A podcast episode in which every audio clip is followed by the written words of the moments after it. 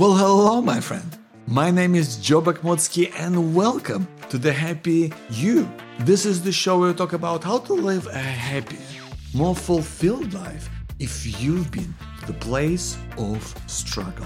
And today we talk about how to deal with crazy thoughts, just worry thoughts, just thoughts you never asked for, and how to put them aside so they don't stop you from living the life that you truly deserve today. Well, hello, my friend. My name is Joe Bakhmutsky. I'm the founder of Power to Be Happy and also the author of Finding Hope in Times of Uncertainty, a guide to thriving in the challenging world of today. And listen, do you know that feeling that you get sometimes when there's a thought that just pops in your mind out of nowhere and it's just so weird and so uncomfortable? And you just want to get rid of it as fast as possible. But the more you try to just push it away, the more it really stays with you. And the more it just kind of keeps eating away with you. And you can't even stop thinking about it. Sometimes we also call them intrusive thoughts, and with good reason, right? Because they throw you off and these are the thoughts that you've never asked for. And you may feel you know may, you may feel like there's something wrong with you. That's the worst thing about those thoughts because they make you feel crazy or you know not normal or they make you feel like i shouldn't be thinking this way. And so you kind of feel well there must be something wrong with and it's interesting because, you know, the problem with those thoughts is really isn't with the thought itself. And I know that sounds weird because we want to talk about how to get on top of it. But the problem is here because the thought itself it's total random. The problem is with the way that we make these weird, crazy, random thoughts a part of our identity. Because when we come up, we go, well, this thought has must be saying something that's something about me, something deep and meaningful. And that is simply not the case at all. You know, what I want what I would like to invite you to try out is to think of such a thought. Not as something that comes out from the depth of your mind. That's something that really is innate to you and really belongs in in in yourself and your way of life. But to think of it as a stranger. Imagine that, that this is a stranger. Right? There's someone, there's a knock on your door, and somebody knocks on the door, and it's someone that you don't know. And you open up, you open the door. Here you are opening the door. And this stranger might be someone who you really like and it kind of makes sense what they're saying. And you want to maybe invite them in. But oftentimes it will be someone who's maybe door knocking or someone who is, is, is not pleasant, someone that you don't really kind of want to interact with so much.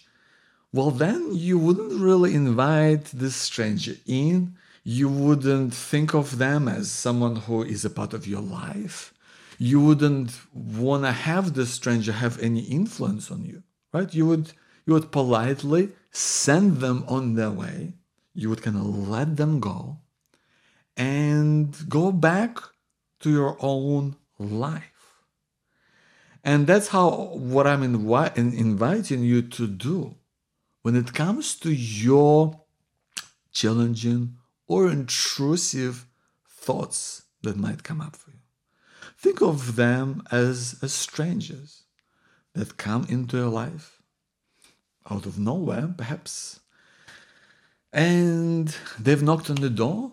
And when you when you look at them and you weigh it up, you can either, if it's a thought that you like, you can either keep it or you can send it on the way. And what I would like to ask you to do is to actually think about it in those terms. When you have a thought like that that comes up, or maybe you have an example of something that you thought of today that you really didn't like, that made you feel weird or uncomfortable, and you kind of really wanted to push it away, but then it just kind of stayed there in the background, at the back of your mind, I want you to think of what that is and say, and not try to push it away, but just to say, imagine that this is a stranger that knocked on your door and you've opened it up. You've heard what the introduction and you may, or what they had to say and maybe that's not what you want. So you can say to your thought, as the stranger that it is, and say, sorry, but this isn't the right thing for me right now. Um, thanks, I'm not interested right now.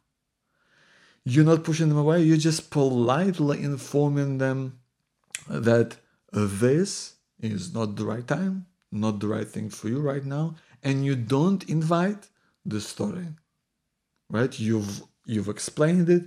You said no thanks and you're not trying to chase it away but you don't want to bring this thought inside as the stranger that it is and make it stay for dinner and make it a part of your life instead we're just letting it know that it's not the right thing for you right now and you might have your own way of like what you would say Thanks, I'm not interested.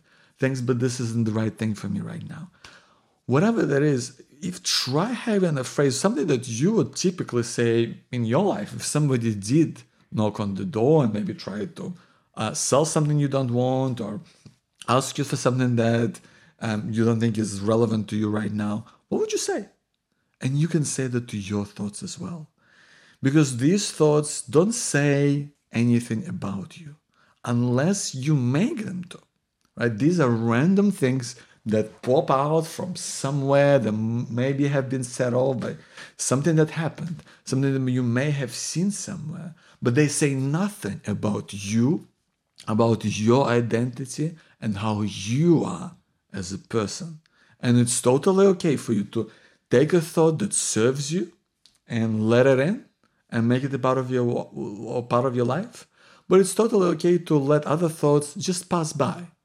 Not really actively try to shut them down or chase them, chase them away in some, in some fashion, because that just makes it harder and they tend to stick around in that way because you keep going back to it.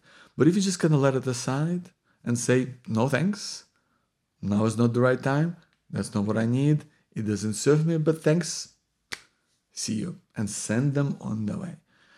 I hope that this, this is an approach that you can try out for yourself and see if it serves you in your life. My name is Joe Bakhmutsky. Thank you so much for being here. I'll talk to you soon. Hey, my friend, this is Joe Bakhmutsky, and thank you so much for tuning in to the Happy You, the show where we talk about how to find happiness in your life if you've been to the place of struggle. Listen, I hope you've enjoyed this episode. I hope it's been useful in some way. And if it has, then check out my book, Finding Hope in Times of Uncertainty, a guide to thriving in the challenging world of today. Listen, in this book, I talk about my experience of going through cancer and mental health and various difficulties of my life to really share with you what the best things of what I've learned about how to stop worry from taking over your life. Really, how to find joy in those small, everyday things so that you feel excited about life again.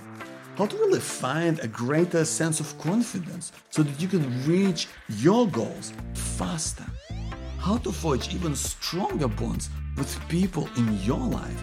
And ultimately, how to rekindle your sense of purpose and belonging so that you're looking forward to the future and so that you can share your hope with people around you. If this sounds like something you might be interested in, then go and check it out at awayfromuncertainty.com. I'm gonna give you some super special bonuses for you there if you want to get the book. I'm going to tell you more about in the video on this book website, but this is ultimately way you can check it out and find out more. So please go to awayfromuncertainty.com. Thank you for being here. I'll see you next time.